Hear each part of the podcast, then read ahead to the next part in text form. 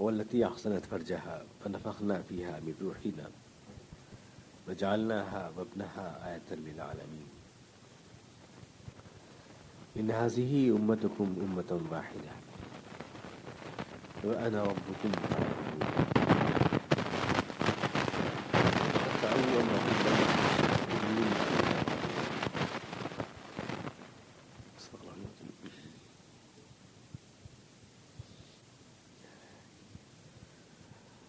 تمہاری امت حقیقت میں ایک ہی امت ہے۔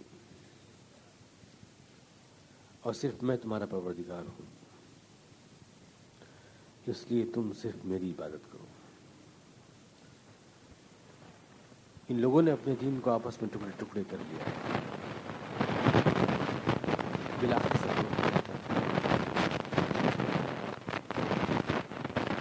اس آیات میں پیغمبروں کی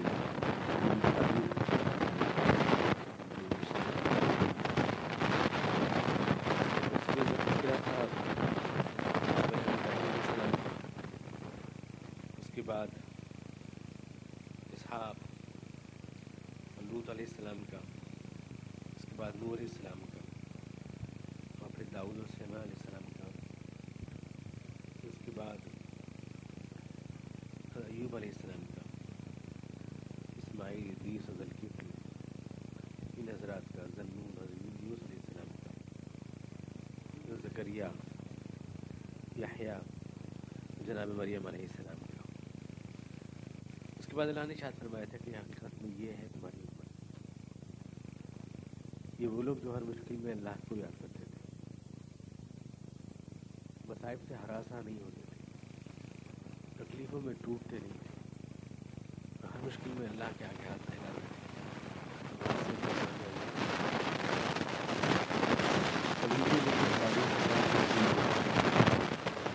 اللہ نے ان کی دعائیں سے نجات دی ان کو دنیا اور آخرت میں کامیاب کیا جو مشن اور جو مقصد لے کر وہ آئے، اس سے وہ کسی حال میں نہیں ہٹے۔ اور اس کے بعد آپ کو مخاطب کیا تھا کہ انحاظی ہی امت حکومت واحد پچھلے دو پیغمبروں کو تذکرہ تھا حضیب علیہ السلام کے بارے میں کہا گیا کہ انہوں نے دعا مانگی جب ان پہ دکھ ٹوٹے۔ ربی انی مسنیہ ضوب انت ارحم الرحیمین اے خدا، میں دکھ میں ہوں، مجھے دکھ چھو رہا ہے۔ اور تو سارا تو سارے مہربانوں سے بڑھ کر مہربان ہے۔ یہ دعا انہوں نے مانگی۔ تو میں نے آپ سے عرض کیا تھا کہ ایک پیغمبر کی دعا کا سلیقہ دیکھیں آپ۔ یہ نہیں کہا کہ میرا دکھ دور کر دے اللہ۔ اس طرح سے نہیں مانگا۔ بلکہ یہ کہا کہ میں دکھ میں ہوں۔ دکھ کس نے دیا ہے؟ اس کا بھی کوئی دکھ نہیں دیا یہ بھی کہہ سکتے تھے اللہ، تو نے مجھے دکھ دیا ہے، یا تو نے مجھے آزمایا ہے، یا تو نے مجھے دکھ میں ڈالا ہے۔ یہ بات نہیں کہی، بلکہ دکھ کی نسبت اللہ کی اور رحمت کی اور مہربانی کی اللہ کی رکھی ہے تو مہربان یہ سلیقہ ہوتا ہے۔ دعا مانگنے کے نہیں کہ ہم اللہ نے جو ہمیں سکھایا، وہ یہ کہ دنیا میں جتنی بھی اچھائیاں ہیں اور خیر، وہ سب اللہ کی طرف ہوتی ہیں جتنے دکھ اور پریشانی انہیں ہمیں اپنے اعمال کا اپنے لیے کچھ ہوتی ہے اپنے سارا طریقہ نہیں اس کو اللہ کو نہیں ڈالنا چاہیے کیونکہ اللہ کسی کو کچھ نہیں دیتا اور اللہ کسی کو مصیبت میں نہیں ڈالتا۔ اللہ کے ہاتھ میں کچھ تو خیر ہے یہ ایک سلیقہ ہے۔ رب نی مسنیا زوم اے اللہ، دکھ مجھے چھو رہا ہے۔ تو نہیں تو نے دکھ میں نہیں ڈالا، یوں نہیں کہا۔ مجھے چھو رہا ہے۔ اور یہ بھی نہیں کہا کہ اب تو دکھ دور کر دے، بلکہ یہ کہ اور تو مہربان ہے جیسے کوئی آپ کہیں نا کہ کوئی بھی غریب، فقیر آدمی کہے، کسی مالدار سے کہ میرے ہاتھ بہت پریشان ہے میں تو بہت تھکا رہا ہوں اور آپ تو بڑے دریا دل ہیں دیالو ہیں سب ساری بات اپنے آپ بیٹمن دی لائن اپنے آپ آ جاتی ہے کہنے کی ضرورت نہیں کہ اس کو ہندی کی چندی کر کے سمجھایا جائے۔ ادب جو ہوتا ہے، بارگاہ خدا بندی کا، مانگنے کا جو سلیقہ ہوتا ہے، وہ پیغمبروں نے ہمیں سکھایا۔ قرآن کریم کے اندر بھی آپ دیکھیں کہ دعا پہلی صورت جو ہے دعا ہے، سورہ فاتحہ صورت دعا ہے۔ اور اس میں ہم نے کیسا سلیقہ ہے؟ الحمد للہ رب العالمین، ساری تعریفیں اللہ کے لیے ہیں، جو تمام جہانوں کا پروردگار ہے۔ یہ نہیں تو مجھے پالتا ہے، میرا پروردگار ہے یوں نہیں، میں تمام جانوں کا پروردگار ہے۔ اس کی رحمت، اس کی پروردگاری تو سب پر وسیع ہے، رحمان ہے، رحیم ہے، انصاف کے دن کا مالک ہے، دیتا ہے، چونکہ وہی اس لیے ہاتھ اسی کے آگے پھیلاتے ہیں۔ اور حساب چونکہ لیتا ہے وہی اس لیے اس سے ڈرتے ہیں۔ یہ کا نابود ہو یا کا سعید لکھا۔ تو یہاں اللہ سے مانگنے کی جب بات آئی تو تعریف کی اللہ تعالیٰ کی، غائب کے سیغوں میں کی۔ ساری تعریفیں اللہ کے لیے تیرے لیے ہے نہیں کہا۔ ساری تعریفیں اللہ کے لیے الحمد للہ جو سارے جانوں کا پروردگار ہے، مہربان ہے، رحیم ہے، مجھ پر نہیں، سارے جان پر ہے۔ اس کی مہربانی سب کے لیے ہے۔ میں کیوں اس سے الگ ہو جاؤں گا؟ جب ساری مہربانی اس کے لیے وہ سب کے اوپر اس کی مہربانی۔ پھر کہا، یا کا نابود میں تیری عبادت کرتا ہوں۔ یا کا نسعین میں تیرے ہی آگے ہاتھ پھیلاتا ہوں۔ بس، اب کہنے کو کچھ نہیں رہا۔ میں تیری ہی عبادت کرتا ہوں یعنی یہ میرا حق بنتا ہے کہ جب میں تیرا غلام ہوں تو اپنے غلاموں کو بنتا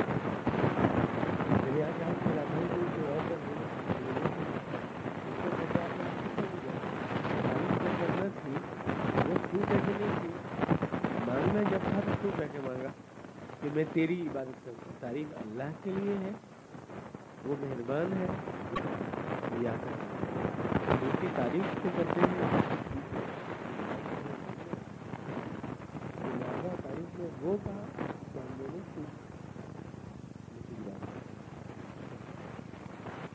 حضرت ابراہیم حضرت علیہ السلام جو ہے جب کام سے ہوتی ہے تو وہ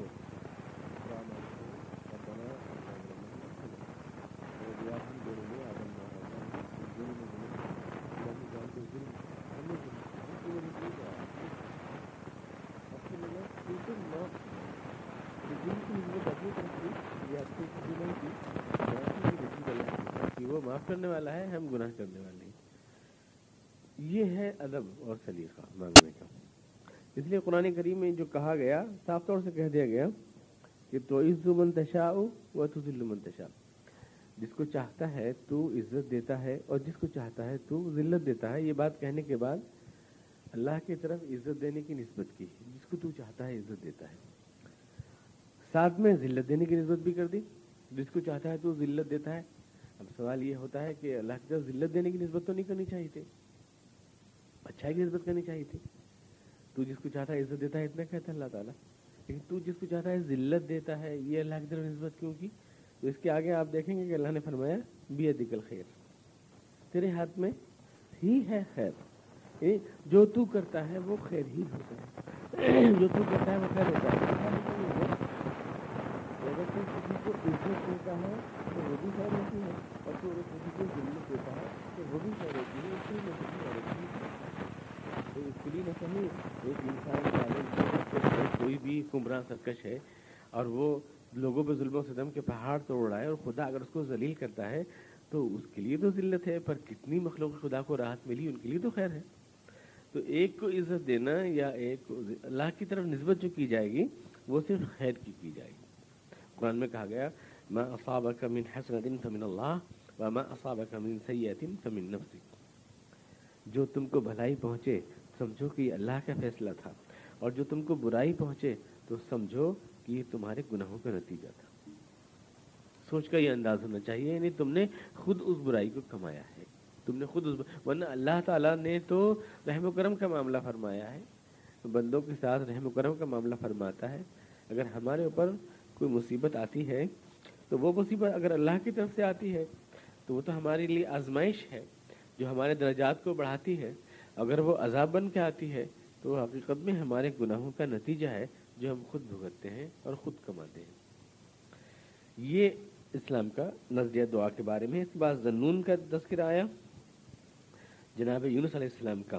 تو ایک جو بات عام طور سے ہمارے ہاں کہی جاتی ہے، وہ یہ کہ حضرت یونس علیہ السلام چلے گئے تھے اور جانے کے بعد مچھلی نے ان کو نگل لیا تھا اور مچھلی نے پھر ایک کنارے پر جا کر اگل دیا اور درمیان میں پیٹ میں اس کے وہ لا الہ الا انت سبحانہ کا انی کن تم نے ظالمین پڑھتے رہے، اندھیروں میں، اندھیروں سے مراد ہے یہاں مچھلی کے پیٹ کا اندھیرا۔ یہ ایک تفسیر ہے، تشریح ہے۔ تو ریت میں جو اس کی تشریح کی گئی ہے، وہ یہ ہے کہ جنابی علیہ السلام کو حکم ملا کہ وہ یعنی انہوں نے کہہ دیا، بستی کو اپنی کہ تمہارے پر خدا کا عذاب آئے گا، تو ریت میں یہ تفصیل ہے۔ تو آپ پر خدا کا عذاب آئے گا۔ اور ایک جھوپڑی میں وہ ٹھہر گئے، جس جھوپڑی میں ارنڈی کی بیل چڑھی ہوئی تھی، اس کے اس کے اندر وہ ٹھہر گئے، یونس علیہ السلام۔ اس کے بعد بستی والوں نے یہ کیا کہ جب انہیں احساس ہوا کہ خدا کا عذاب ہمارے پر آئے گا، تو بادشاہ جو تھا، اس نے ایک دم اپنا کپڑے وپڑے اتار دیے اور ٹاٹ کے کپڑے پہن لیے، جو تو ریت کی کہانی ہے۔ ٹاٹ کے کپڑے پہن لیے اور ساری بستی کو لے کر باہر جنگل میں چلا گیا۔ وہاں جا کر اپنے گناہوں کی معافی مانگی۔ عذاب ٹل گیا۔ اس بستی پہ عذاب نہیں آیا۔ جو ہے وہ لائن آف ڈیمارکیشن اس پہ یونس علیہ السلام کو محسوس ہوا کہ میں نے تو عذاب کہہ دیا تھا، پھر بھی عذاب نہیں آیا۔ تو غم کے اندر وہ جھونپڑی میں لیٹے رہے۔ تو وہاں اس کی جڑ میں ارنڈی کی جڑ میں کوئی کیڑا لگ گیا، اس کیڑے کی وجہ سے وہ سوکھ گئی۔ صبح کو جب اٹھے تو دیکھا تو پوری بیل سوکھی ہوئی ہے اور دھوپ جو ہے جھوپڑی میں آ رہی ہے۔ اس پر انہیں دکھ ہوا، جس پر خدا نے کہا کہ، یونس، تجھے اس بیل کے سوکھ جانے پہ اتنا افسوس ہے کہ ہو گیا۔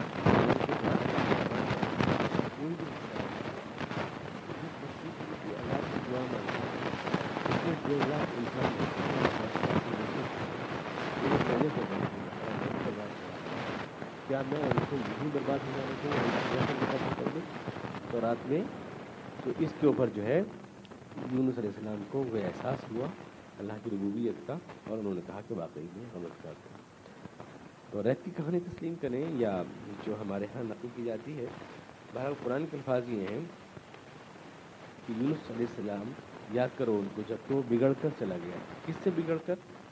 میں نے آپ سے عرض کیا تھا، اللہ سے بگڑ کر، نہیں، قوم سے بگڑ کر۔ کیونکہ اب اللہ سے بگڑ کر کہیں تو کئی سوال کھڑے ہو جاتے ہیں۔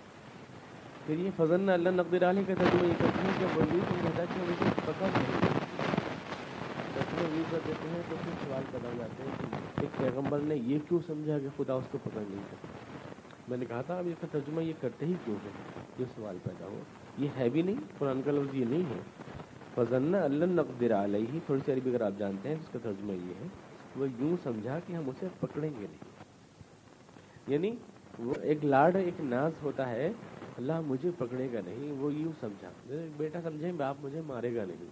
کہ یہ مطلب نہیں، باپ مار نہیں سکتا۔ مارے گا نہیں بھائی، ان کا یہ احساس تھا۔ یون السلام نے یہ سمجھا کہ میں تو بدل مرتبت ہوں خدا کا پیغمبر ہوں، اللہ مجھے پکڑے گا نہیں، یہ نہیں یہ پکڑ سکتا نہیں۔ کیونکہ پھر اس میں ساری پھر بات کو بنانے کی اور توڑنے موڑنے کی ضرورت پیش آ جاتی ہے۔ سیدھی سی بات جو قرآن میں ہے اور جو لفظ بول رہے ہیں، وہی ترجمہ کیجیے کوئی سوال پیدا نہیں ہوتا۔ وہ یوں سمجھاتا ہے کہ ہم اس بات کو اس کو پکڑیں گے نہیں، لیکن ہم کیوں نہ پکڑتے؟ جبکہ وہاں پر ہمارے ہی بندوں کا اور لاکھوں انسانوں کا معیشتوں کا معاملہ تھا۔ پناداف ظلمات، تو وہ اندھیریوں میں پکار اٹھا۔ اب تورات کے حساب سے اندھیریوں کا ترجمہ ہوا، جو دل میں ایک چھا جاتا ہے، اندھیرا سا غم میں، پریشانی میں۔ اور یہ محسرین جو روایات بیان کرتے ہیں، ان کے حساب سے اندھیرا ہوا۔ مچھلی کے پیٹ کا جس میں یونس علیہ السلام تھے، تو وہ پکار ان اندھیریوں میں، وہ رہا اور پکار اٹھا کہ اللہ، تو پاکے میں ہی غلط کرتا اب ان سارے پیغمبروں کی کہانی بیان کرنے کے بعد اللہ تعالیٰ نے اور سارا کہانی جب کہی جاتی ہے تو خدا نخواستہ ابھی ہم نے کوئی اسٹوری میں کہہ رہا ہوں، کوئی نہ کوئی افسانہ۔ کہانی کا مطلب یعنی جو واقعات گزرے افیکٹ اس میں نہیں بول رہا ہوں میں۔ تو یہ بیان کرنے کے بعد اللہ تعالیٰ نے فرمایا، ان حاضی امت کو امت واحدہ. دیکھو، یہ ہے تمہاری امت جو ایک ہی امت ہے۔ تمہاری امت دیکھو، ایک ہی امت ہے۔ اور میں تمہارا رب ہوں، اس لیے تم کو میری ہی عبادت کرنی چاہیے۔ اس پورے کا نتیجہ اللہ تعالیٰ کا یہ خلاصہ ہے بلکہ یہ یہ خلاصہ تو اسلام کی پوری تعلیمات کا ہے۔ قرآن کا، پورے قرآن کا خلاصہ ہے۔ بڑی اہم آیت ہے جس کو سرسری دور سے گزر جاتے ہیں، سمجھتے نہیں اس میں جو بات اللہ نے کہی ہے۔ یہ ایک دعویٰ ہے اس کے اوپر تین دلیلیں ہیں، اگر آپ غور کریں۔ پہلا لفظ بولا گیا امت انہاز ہی امت کو پہلا لفظ بولا گیا امت، اس میں۔ امت کیا شے ہوتی ہے؟ پہلے اس کو سمجھا ربی کے اعتبار سے امت کیا شے ہوتی ہے؟ امت کی تعریف کیا ہے؟ امت قوم نہیں ہوتی۔ مسلمانوں کے لیے قرآن کریم میں، پورے قرآن میں ایک جگہ بھی قوم کا لفظ نہیں بولا گیا۔ مسلمان قوم یہ لفظ نہیں بولا گیا پورے قرآن کہیں قوم اور نسل ایسی اور چیز ہوتی ہے، امت ہوتی ہے۔ یہ قرآن کا دیا ہوا لفظ ہے۔ قوم کا مطلب ہوتا ہے، نسل کا مطلب ہوتا ہے، کچھ لوگ جو خون کے رشتے سے آپس میں ایک ہو جاتے ہیں۔ یہ میرا اس کا باپ بھی وہی تھا جو میرا باپ ہے، یا ہمارا خاندان، ایک ہی دادا کی اولاد ہے، یا خون کے جو رشتے چلتے ہیں آپس میں، جنہیں آپ خاندان کہتے ہیں۔ پھر آگے بڑھ کر کے وہی بہت سارے خاندان جڑ کر کے جو ایک نسل بن جاتی ہے، اس کو عربی میں کوئی بھی افراد کا گروہ جو بنتا ہے، جو بن جائے، جڑ جائے کسی بھی اعتبار سے، چاہے ایک محلے میں رہنے کے حساب سے، چاہے ایک رنگ کے حساب سے، چاہے ایک زبان کے حساب سے، افراد کا کوئی بھی مجموعہ عربی میں وہ قوم کہلاتا ہے۔ امت نہیں کہلاتا امت جو ہے، یہ وہ چیز ہے جو نظریے کی بنیاد پر یعنی ایک بات کے ماننے والے، ایک نظریے کے ماننے والے، ایک چیز کے ماننے والے جب ایک ہوتے ہیں، چاہے ان کے خاندان الگ ہوں، چاہے ان کے گھر الگ ہوں، ان کے باپ دادا الگ ہوں، وہ اس نظریے کی اور عقیدے کی بنیاد پر جب ایک ہوتے ہیں، تو اس کو قرآن کریم قرآن کریم نے مسلمانوں کو امت قرار دیا ہے، یہ قوم نہیں۔ جیسے یہودیت ایک قوم ہے یا برہمنیت ایک قوم ہے، یہودی کا بیٹا ہی یہودی ہو سکتا ہے۔ اور یہ ریسز میں چلتا رہے گا، یہودی کا بیٹا ہی یہودی بنے گا، باہر سے کوئی یہودی آ کر اس میں شامل نہیں ہو سکتا۔ یا برہمن کا بیٹا ہی برہمن بنے گا، یہ پورا ایک نسل کا سسٹم ہوتا ہے۔ اسلام کوئی نسلی سسٹم نہیں ہے۔ ہم صدیوں سے مسلمان چلے آ رہے ہیں۔ آج ایک آدمی جو غیر مسلم ہے، آج اسلام قبول کرے۔ اور عقیدہ و عمل کے اعتبار سے ہم سے ممتاز ہو جائے تو ہمارے آج شامل ہو جائے وہ اور آج وہ ہمارے کام بن جائے۔ ہمارے جیسے بیچارے برہمن یہاں پر لابی ہے وہ یہ کہتی ہے کہ مسلمان اسلام کے نام پر یا اسلام کی تبدیل کر کے اس ملک کو ختم کرنا چاہتے ہیں۔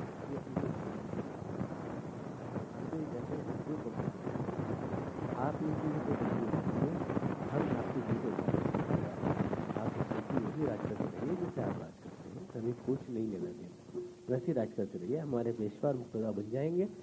ہم نے تو بلال حبشی کی قیادت میں نماز ادا کی ہے۔ تو ہے وہ رومی کو اپنے کندھوں پہ بٹھایا۔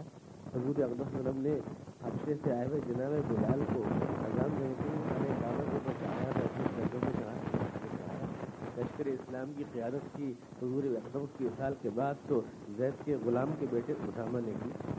ہندوستان میں جب ہم آئے تو یہاں پر سب سے پہلی حکومت غلاموں کے غلاموں نے کی خاندانی غلامہ مسلمانوں غلاموں کی حکومت کی۔ جب جبھی ادارہ نے ناقص سب غلام خاندان سالوں رکھتے تھے۔ انہوں نے راج راج کیا یہ ہمارے دو پیشوا بنے ہمارے بڑے بڑے ائمہ۔ آج تو ہم حقارت سے نام لیتے ہیں، کیونکہ جب سے ہم نے اس ملک میں آئے، ہم یہ بھول گئے کہ ہم ایک امت ہیں۔ ہم نے اپنے آپ کو قوم کا روپ دھان کر لیا، قوم بنا لیا اپنے آپ کو۔ ہم یہ بھول گئے کہ ہر وہ آدمی، ہماری قومیت اور ہماری جو اصل قوم ہے یعنی قومیت اس معنی میں، جس معنی میں اردو میں بولا جاتا ہے۔ ایک بات میں نے آپ کو کئی بار بتایا، اردو میں قوم کے معنی اور ہیں، عربی میں قوم کے معنی اور ہیں۔ میں اردو کے حساب سے کہہ رہا ہوں کہ ہماری قومیت جو ہے، وہ ہے لا الہ الا اللہ محمد رسول اللہ۔ یہ ہماری قومیت ہے۔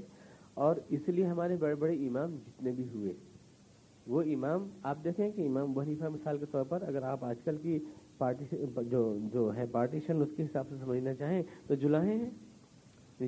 ہم بول دیتے ہیں جلائیں کیسے حقارت کے ساتھ بول دیتے ہیں؟ یہ یہاں کا اثر ہے، یہاں کے ماحول کا اثر ہے۔ ہمارے بڑے بڑے امام جن کا مقتدا پیشوا کرتے ہیں، صنعت و حرفت کے نام پر انہوں نے کبھی اپنی گروہ بندیاں نہیں کی۔ یہ صنعت حرفت کے نام پر گروہ بندیاں ہم نے اس ملک میں آ کے سیکھی اور ہم نے اپنے آپ کو شاخ در شاخ بنایا۔ تو اللہ نے یہاں بولا ہے لفظ، ایک تو یہ بولا ہے کہ تم سب ایک امت ہو۔ یعنی آدم کی اولاد انسان اور تم جتنے بھی ہو، حقیقت میں تم پہلے ایک ہی امت تھے یعنی تم اللہ تبارک و تعالیٰ کو اپنا پروردگار اور اللہ کی طرف سے آئی ہوئی ہدایت کو اپنی ہدایت مانتے تھے۔ تمہارا باپ ایک ہے اور تمہاری ماں ایک ہے۔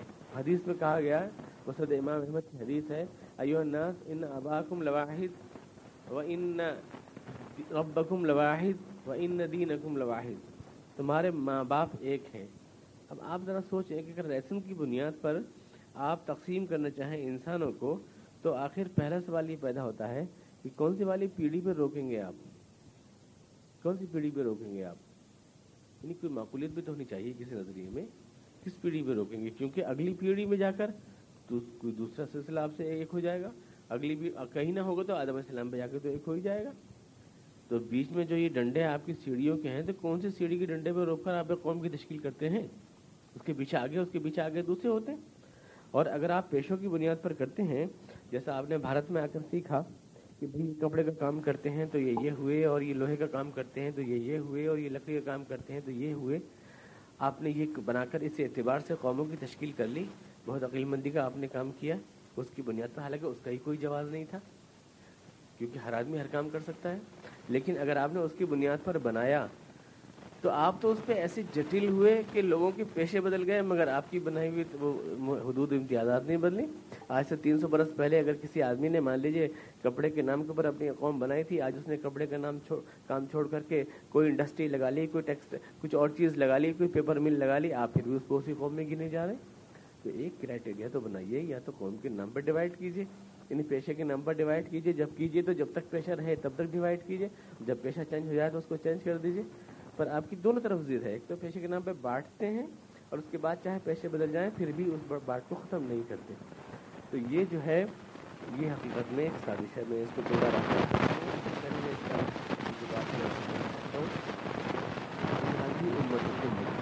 کہ تم اصل میں سب جا کر ایک بات تو یہ ہے کہ مل جاتے ہو آدم علیہ السلام کے اوپر اور حوا علیہ السلام کے اوپر۔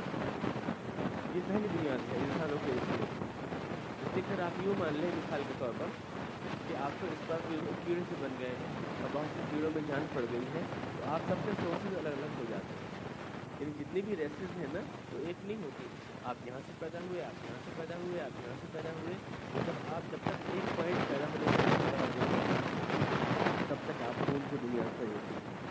تو آپ خون کی بنیاد پر بھی ایک ہو جاتے ہیں، کیونکہ بالآخر جا کے آپ سب ایک پوائنٹ پر آدم علیہ السلام پر ایک ہو جاتے ہیں۔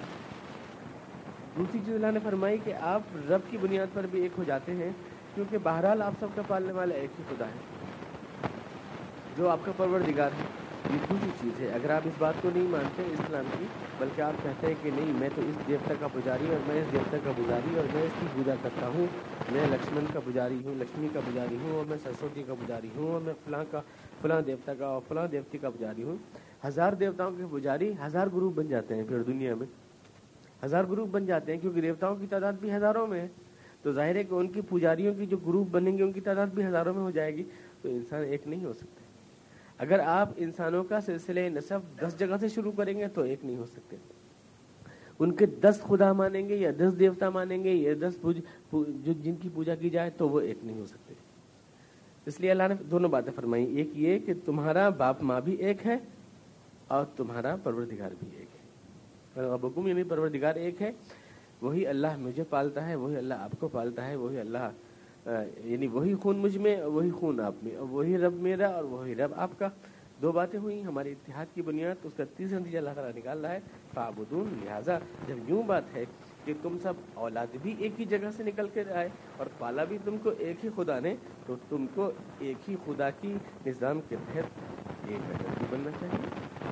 یہ باتوں کی ہلوائی کی بنانے ہو پیدا ایک جگہ سے ہوئے اور دیکھی خدا نے اور آنے کے بعد تم نے اس راہ کو گئے، تو اس راہ کو گیا پھر پرور دگار ہے اس کی عبادت ہونی یعنی چاہیے جب ایک پرور دگار ہے، تو ایک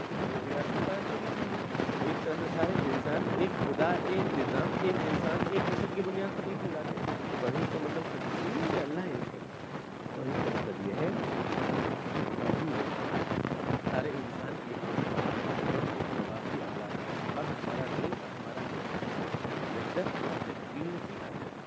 ایک خدا کے ماننے والے ایک آدم ہوا کو اپنا ماں باپ ماننے والے ایک دین کو اپنا نظام ماننے والے اس کے بعد جب ان کی دنیا کو آپ چھوڑ دیتے ہیں، تو تب تاؤ امرحم میں نہ ہوں یہ لوگ اپنے آپ کو ٹکڑے ٹکڑے کر ڈالتے ہیں۔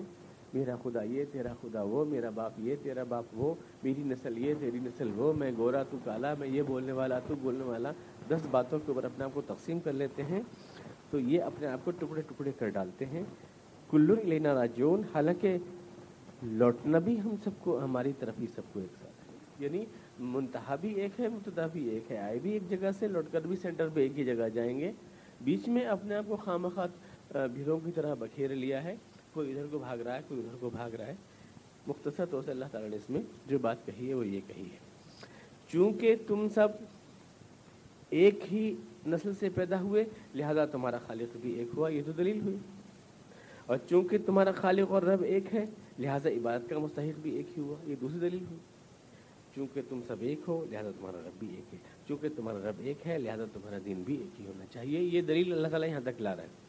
لا رہا ہے۔ اور جو لوگ سے ہٹ کر کے دوسرے دین بناتے ہیں اور متفرق ہوتے ہیں، وہ بھی یہ سمجھ لیں کہ یہاں تو وہ تقسیم ہو جاتے ہیں، پر وہاں اکٹھے ہو کر ہمارے سامنے آئیں گے۔ یہاں ایک نہ ہوئے تو وہاں ایک ہو جائیں گے۔ گلو لینا ناجون یہ انسان کی منزل ہے، انسان کی شروعات اور انسان کی منزل ہے، جو لامیہ ہے ارشاد فرمائی اب اس میں جو ہے امت کا جو لفظ ہے، اس کی بدشی کرنا چاہتا ہوں کہ یہ لفظ جو ہے، اس کو سمجھنے میں بہت غلطی کی گئی۔ امت جو ہے، حضرت ابراہیم علیہ السلام کو بھی قرآن کریم میں امت کہا گیا ابراہیم کان امتن قانت اللہ حنیف المشکین امت افراد کا وہ گروپ ہے، وہ گروہ ہے قرآن کی اصطلاح میں، جو جوڑتا ہے جن کو نظریہ۔ اس لیے کہ اسلام یوں مانتا ہے کہ کسی کو بھی نہ زمین جوڑ سکتی ہے، نہ کوئی ندی نالا جوڑ سکتا ہے، نہ کوئی پہاڑ جوڑ سکتا ہے، نہ کوئی زبان جوڑ سکتی ہے، نہ کوئی رنگ جوڑ سکتا ہے، نہ خون جوڑ سکتا ہے۔ یہ چیزیں جوڑنے والی نہیں ہیں۔ جہاں تک زبان کی بات ہے، یہ آدمی بھی جو ہے بنگالی بولنے والا، وہ آدمی بنگالی بولنے والا اور دونوں ایک دوسرے گالیاں بکتے ہیں اس میں۔ یہ اس کو بکرا ہے، اس کو کہاں جوڑا زبان نے؟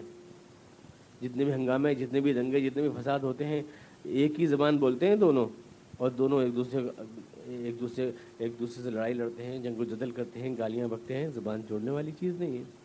جہاں تک خون کی بات ہے، یہ سگا بھائی دوسرے کے بھائی کی جداد دبائے بیٹھا ہے۔ ایک ماں کے پیٹ میں آ کے پیر پسارے جنہوں نے وہ گلا کاٹے دے رہا ہے۔ دوسرے کا روز اخبار میں خون بھی جوڑنے والی شے نہیں ہے۔ زمین ایک ہی گھر میں لڑتے ہیں لوگ، یہ تو زمین بھی جوڑنے والی چیز نہیں ہے۔ یہ ساری چیزیں جو ہیں جانوروں کے حساب سے ہیں کہ ایک باڑے میں مرغیوں کو بند کر دیا تو سب اپنے آپ کو ایک باڑے کی مرغی سمجھ رہی ہیں۔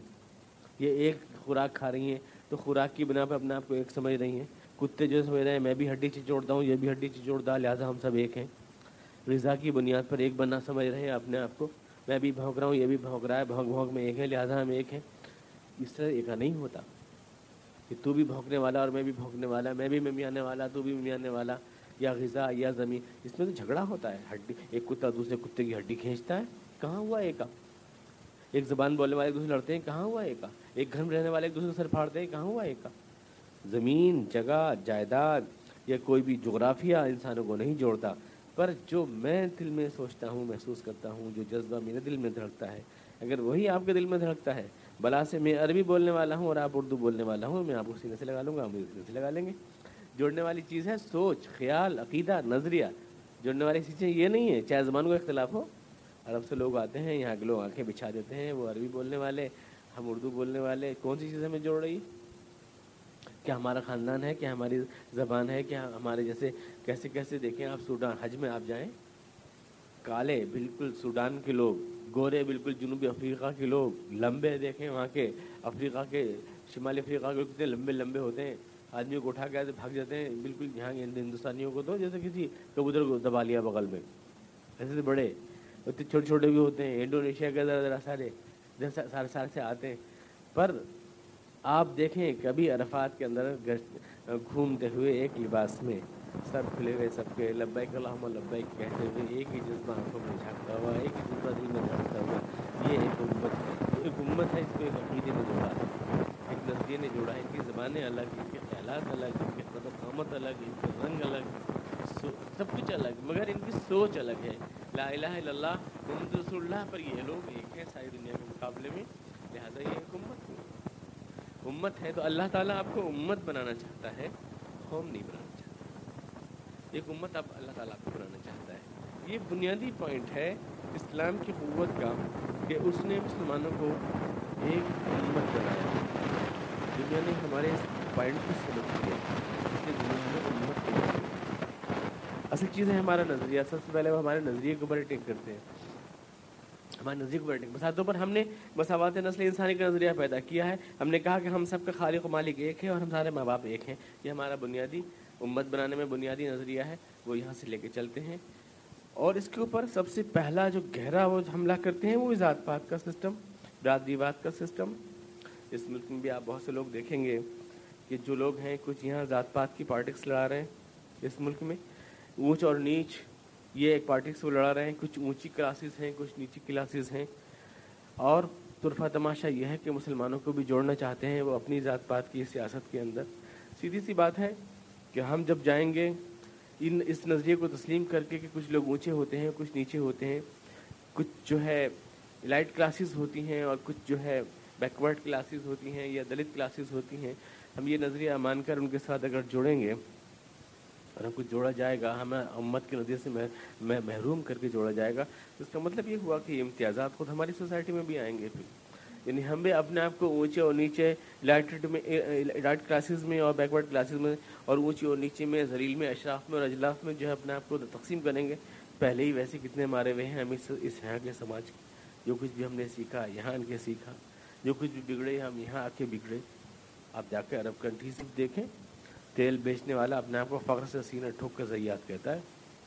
یہاں تیلی کہہ کر منہ چھپائے گا۔ یہاں پر تیلی نہیں کہ خزرا بھی سبزی فروش ہے خزرا بھی ڈٹ کے اپنے لکھتا ہے۔ خزرا بھی اپنے نام کیا؟ اسے کوئی شرم نہیں آتی۔ کوئی شرم نہیں آتی۔ لیکن یہاں ایسا مسئلہ ہے کہ یہاں جو جائز حلال حلال پیشے والے ہیں، جن کو اللہ کے رسول نے فرمایا کہ سب سے شرف والا نظریہ یہ تھا کہ جتنے بھی دستکار ہیں، بڑھائی ہیں یا جو لوہے کا کام کرتے ہیں یا جتنے بھی دستکار لوگ ہیں خیات ہیں یا جتنے بھی ہیں، وہ چونکہ برہما کے پیروں سے پیدا ہوئے ہیں، لہٰذا وہ نچلے ہوئے نیچے ہوئے، یہ نظریہ ہم نے یہاں لیا۔ تو ہم نے ان کو، جن کو اللہ کے رسول نے بلند مقام دیا اور ہاتھ چوم لیے، دستکار کے ہاتھ چوم لیے آپ نے، ان کو ہم نے اس کیٹیگری میں ڈال دیا جس جس کو یہاں کے لوگوں نے ڈالا۔ ٹھیک، اسی کیٹیگری میں ڈال دیا۔ شودر کیٹیگری میں ہم نے ڈال دیا اس کو۔ گویا ہم نے خواہی نہ خواہی یہاں کا نظریہ قبول کر لیا، اسلام کا نظریہ چھوڑ کر کے۔ ہم نے امت کا نظریہ چھوڑ کر کے وہی قوم کا نظریہ تب قبول کر لیا جو تھا یہاں۔ اور جو جو جو تقسیم تھا۔ ہمارے ہاں صرف ایک بنیاد دی گئی تھی کہ اسلام سے وابستگی میں جو آدمی جتنا سچا اور صادق ہے، اتنا ہی قابل احترام اور قابل معزز ہے۔ اتنا ہی قابل احترام معزز ہے۔ اس سے کوئی فرق نہیں پڑتا وہ کیا کام کرتا ہے، بلکہ فرق پڑتا ہے اس سے کہ اگر وہ دستکار ہے۔ حضور نشاد فرمایا، مثال حدیث ہے۔ حضور نشاد فرمایا کہ خدا کو سب سے زیادہ وہ شخص محبوب ہے جو اپنے ہاتھ کی کمائی کھاتا ہے۔ یعنی میں ایک سو بیامل یدی ہی جو اپنے ہاتھ کی کمائی کھاتا ہے۔ یہ اللہ کے رسول کا ارشاد تھا۔ ہمارے یہاں ہاتھ کی کمائی کھانے والا تو سب سے زیادہ نچلی صفوں میں آیا اور جو تھلے پہ بیٹھ کر کے نوری عبادت سے اپنے چہرے کو سرشار کر لیتے ہیں اور جھوٹے تعویذ گنڈے لکھ کر یا جھوٹے باتیں بتا کر اور جھوٹے ثوابوں کو ڈھیر لگا کر اپنے ہاں نذرانوں کو ڈھیر اکٹھے کرتے ہیں، وہ سب سے اشراف قرار پائے۔ یعنی الٹا حساب ہو گیا کہ دوسروں کی محنتوں کو ایکسپلائٹ کرنے والے ہمارے ہاں شریف بنے۔ اور جو اپنی محنت سے کام کرا ہے، وہ ہمارے ہاں رضیل و ذلیل بنے۔ وہ مذہب کے ٹھیکیدار بن گئے۔ پڑوس میں ایک عورت بیچاری پریشان ہے، تڑپ رہی ہے، کھانے کے لیے اس کے پاس نہیں ہے، کئی بات دوائی نہیں لا سکتی، سردی میں لحاف نہیں سلوا سکتی۔ اس کو پوچھنے والا کوئی نہیں ہے۔ اس نظام کے درمیان میں برابر کی مسجد میں خان صاحب پانچ ہزار روپے کا چونکہ قالین بچھا رہے ہیں مسجد میں، اس لیے اسلام کی شکل سر بلند ہو رہی ہے۔ اسی گھر کے سامنے گھر میں ایک عورت بڑی تڑپ رہی ہے۔ ہمیں یہ اسلام عطا کیا۔ اس اس نظریے نے ملت نہیں بننے دیا، امت نہیں بننے دیا، جوائنٹ نہیں ہونے دیا۔ بلکہ وہی برہمنزم جو تھا، برہمن جو مذہبی طبقہ تھا، اس کو جو ہے اونچا مقام دے دیا لوگوں نے، اور جو کمانے والے تھے، جو ان کا پیٹ بھر رہے تھے، وہ نچلے ہو گئے۔ یعنی جو ان کے تکفل کا انتظام کر رہے تھے، وہ نچلے ہو گئے۔ جو حرام کی کمائی پیش کر رہے تھے، وہ شریف و معزز ہو گئے۔ ٹھیک اس کی کاپی کر لی ہم نے اپنے بارہا میں نے آپ سے عرض کیا ہے، اسلام نے ہمیں جو نظام امت دیا ہے، بالکل میں چیلنج کے ساتھ کہتا ہوں، اسلام میں کلاس نہیں ہے، مولوی اور عالم کوئی کلاس نہیں ہے، کبھی نہیں بنی۔ یہ کاپی ہے انڈیا میں، برہمن کی کاپی ہے۔ اسلام نے تو یوں کہا ہے کہ طلب العلم فریض اللہ کل مسلم یعنی ہر مسلمان کے اوپر علم حاصل کرنا فرض ہے۔ تو ہمارے یہاں کوئی کلاس نہیں ہوئی؟ ہر مسلمان کو عالم ہونا چاہیے مطلب یہ ہوا۔ یعنی یہ کوئی کلاس نہیں ہوئی؟ ہر مسلمان کو عالم ہونا چاہیے، جتنا اس کا عمل ہے، اس کے حساب سے اس کو جاننا چاہیے، وہ عالم ہے۔ ایسا کچھ نہیں کہ بھائی یہ عالم ہے، یہ ایک ہزار درجے افضل ہیں اور یہ کمانے والے ہیں، یہ ان کو نذرانے لیں گے نذرانوں کا انتظام کریں گے، ان کے لیے یہ فری کی کمائی کھائیں گے اور جو ہے یہ کمائیں گے اور یہ ان کو کھلائیں گے۔ ایسا کوئی کلاس ہندوؤں میں تو ہو سکتا ہے، اسلام میں نہیں ہے۔ عالم نام کی کوئی کلاس اسلام میں نہیں ہے کہ الگ سے جو گروہ علماء پلورل میں بولا جاتا ہے، یہ اسلام میں بالکل نہیں ہے، میں پورے چلنے کے ساتھ کہتا ہوں اس بات اسلام میں یہ نہیں، اسلام تو یہ چاہتا تھا کہ آپ اپنی بیٹی کا نکاح خود پڑھاتے، اور اپنے بچے کے کان میں اذان خود دیتے، اور اپنے باپ کی نماز جنازہ خود پڑھاتے، یہ تھوڑی کہ اس کے لیے مولانا آئیں گے۔ بکرا کاٹنے کے لیے ایک مولانا رکھیں گے اپنے ہاں آپ، اور نماز پڑھانے کے لیے ایک مولانا رکھیں گے، اور طلاق دینے کے لیے نکاح پڑھانے کے مولانا رکھیں گے۔ یہ تو پورا کلاس آپ نے جو بنایا، ٹھیک برہمنزم کی نقل ہی نہیں، مذہبی عبادتیں ادا کرنے کے لیے ایک الگ کلاس آپ نے بنا دی، اور اس کا نام آپ نے علماء رکھ دیا، ایسا اسلام میں ہے ہی نہیں۔ آپ دکھا دیں، کہیں ہوا تو۔ کتنے نکاح ہوئے، حضور کو پتا بھی نہیں چلی، حضور سے کسی نے بڑھوایا نکاح صاحب ہی نہیں یعنی ان حضور کو معلوم بھی نہ ہوئی اور حضور پوچھ رہے ہیں کہ ابو دردا تم نہیں آئے کل؟ کہ ہاں وہ حضور میری شادی تھی۔ حضور کو پتا بھی نہیں کہ شادی تھی۔ اور کوئی سسٹم نہیں یعنی کوئی کلاس نہیں ہے۔ میرا مطلب یہ کوئی کلاس نہیں ہے۔ لیکن ہمارے ہاں ٹھیک جیسے پادری ہوتے ہیں کرسچنس میں، یا یہ ہوتے ہیں، یہ ہم نے بنایا اور ایسی طرح ذاتوں میں اور برادریوں میں تقسیم کیا اور ہمیں شاخ شاخ کر دیا۔ اور اب ہمارے سامنے بہت سے مدبر و دانشور آتے ہیں کہ ہم اس نظام کو مزید کاپی کر کے اپنے اندر اور لے آئیں اور اونچی اور نیچی ذاتوں میں اپنے آپ کو تقسیم کر لیں۔ اور بہت سے لوگ جو ہے مسلمانوں کے لیے اس ملک میں جینے کا راستہ یہ بتاتے ہیں کہ یہاں جو دلت پالیٹکس چل رہی ہے اس کا حصہ بن جائے اس کا حصہ بننے کے بعد مسلمانوں کو بھی جو ہے بھیڑوں ان ان بھیڑوں میں ہم بھی شامل ہو جائیں اور وہ ہمیں جس طرح چاہیں تقسیم کریں۔ جس طرح اونچی اور نیچی کلاسوں میں چاہیں تقسیم کریں، ہمارے یہاں نفرت کی آگ دہکائیں اور اسلام جو امت جس بنیاد بنانا چاہتا ہے، اس کی تربیت کا کوئی انتظام نہیں ہے کہ ہمارے یہاں اسلامی تحریک، اسلامی سوچ، اسلامی تصور ہمیں ایک مسلمان بھائی کو اپنا سمجھنے کا عقیدہ یہ پیدا کیا جائے، یہ کوئی نہیں بتاتا۔ ہمارے یہاں یہ بحثیں ہیں بھی نہیں، یہ اصول ہیں بھی نہیں کہ ہمیں امت کیسے بننا ہے۔ یہ ہمارے یہاں بالکل یہ بحثیں نہیں ہے سب سے زیادہ مذہبی مسلمان جو ہے، وہ ہوگا مطلب یہ کہ جو علم غیب کے اوپر، آمین بالجہر پہ، رفع دین کے اوپر، تیجے کے اوپر چیلم کے اوپر بحث کرے گا تو یہاں دین کا بہت زور شور ہے۔ تو یہاں دین کا بہت زور شور ہے۔ یہ لوگ دینی مسائل میں دلچسپی لیتے ہیں۔ یہ ہوتا ہے۔ کسی گاؤں میں، آپ آج کل دیکھیں مسلمانوں کا وجود اس ملک میں خطرے میں ہے۔ یہاں پر ہمارے خلاف سازشیں ہیں۔ کانسپریسیز ہیں۔ ہمیں آزاد برادری میں تقسیم کرنے کی سازشیں ہیں۔ ہمیں ٹکڑے ٹکڑے کرنے کی مذہبی مسلکی بنیاد کے اوپر سازشیں ہیں۔ اور ذرا مذہبی پرچوں کو اٹھا کے آپ دیکھیے۔ آج کل جو اسلامی پرچے چھپ رہے ہیں، اس ملک میں جن علماء کرام کی ذمے اس ملک کے عوام کی، مسلم عوام کی قیادت ہے، وہ معلوم ہے کیا میں بحثیں کر رہے ہیں۔ لڑکے کے ختنے میں شرکت جائز ہے یا نہیں؟ یہ اس بات کی اور بحثیں ہو رہی ہیں۔ مسجدوں میں معلوم ہوا کہ بہت مذہبی زور شور ہے گاؤں کے اندر۔ پہنچے، وہاں پہ معلوم ہوا کہ جھگڑا چل گیا ہے۔ کیوں جھگڑا چل گیا ہے؟ کہ ایک نئے مولانا ہے بہت بھاری مولانا آئے ہیں۔ دو کلو میٹر تک ان کی آواز جاتی ہے، اتنے بھاری مولانا ہے اور وہ یوں کہہ رہے ہیں کہ مسجد افضل ہے رسول اللہ سے۔ یہ بحث ہے کہ مسجد افضل ہے رسول اللہ سے۔ یہ مسجد کیوں افضل ہے رسول اللہ سے؟ اور دوسرے مانا کہہ رہے ہیں، نہیں، رسول اللہ افضل ہے مسجد سے۔ پہلے مولانا کی دلیل یہ ہے کہ رسول اللہ جاتے تھے مسجد میں، مسجد نہیں آتی تھی رسول اللہ کے پاس۔ اس لیے مسجد افضل ہوئی رسول اللہ سے۔ یہ بحثیں طے ہو رہی ہیں ان حالات میں، اس ملک میں۔ یہ یہ ہے صحیح مذہبی ذہنیت۔ یہ ہے عوام کی تربیت کرنے والے، مسلمانوں کو امت بنانے والے لوگ جو اس طرح سے اپنی روٹیاں سیدھی کر رہے ہیں۔ جب تک آپ کا اسٹیٹس یہ رہے گا مینٹل اسٹیٹس یہ رہے گا، سوچ کا معیار یہ رہے گا کہ آپ جو ہے کہ صاحب ایک بار شب قدر شب براد میں تقریب فرما رہے تھے۔ اللہ تبار تعالیٰ جو ہے آج کے دن سب کی مفرت کا فیصلہ فرماتا ہے، سب کی مفرت فرما دیتا ہے۔ پھر آنکھ میں آنسو بھر کے بار بار کے بول لیکن ایک شخص رہ جاتا ہے۔ بخشش سے ایک شخص رہتا ہے وہ شخص جس کا پیامہ ٹخلوں سے نیچا ہو۔ یعنی وہ اللہ جس نے اس پوری کائنات کو بنایا اور جس نے اس پوری کائنات کو وجود بخشا جو کروڑوں اربوں ستاروں کو حرکت میں دے رہا ہے اور یہ کائنات جس کے اشاروں پر حرکت کر رہی ہے، اس کے نزدیک اس کائنات میں سب سے بڑا مسئلہ یہ ہے کہ وہ پجامے دیکھ رہا ہے کہ کسی کا جو ہے ٹکنے کے نیچے ہے کہ نہیں ہے۔ یہ مسائل ہیں اہم ترین جن پہ قوم کی تربیت کی جا رہی ہے۔ ان پہ اپنے غیر کا امتیاز ہو رہا ہے، ان پہ سر پھاڑے جا رہے ہیں، ان پہ لٹ چل رہے ہیں۔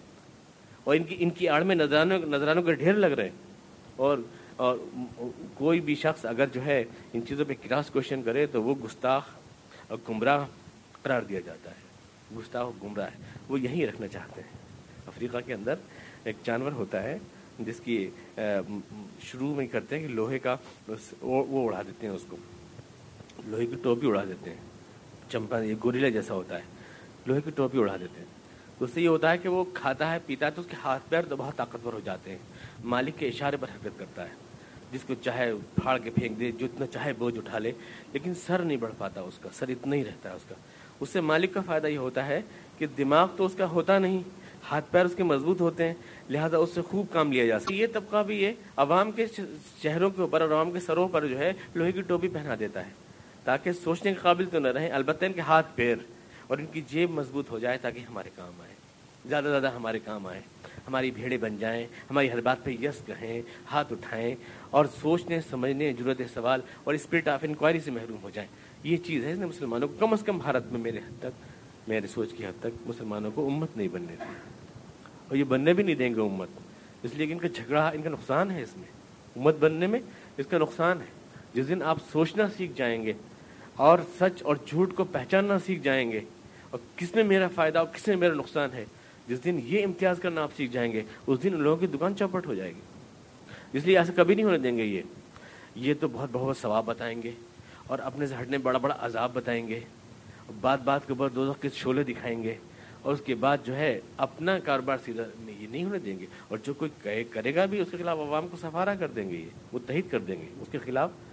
لیکن یہ یقین سے کہتا ہوں میں کہ اللہ کے رسول کا دیا ہوا دین یقیناً وہ نہیں ہے۔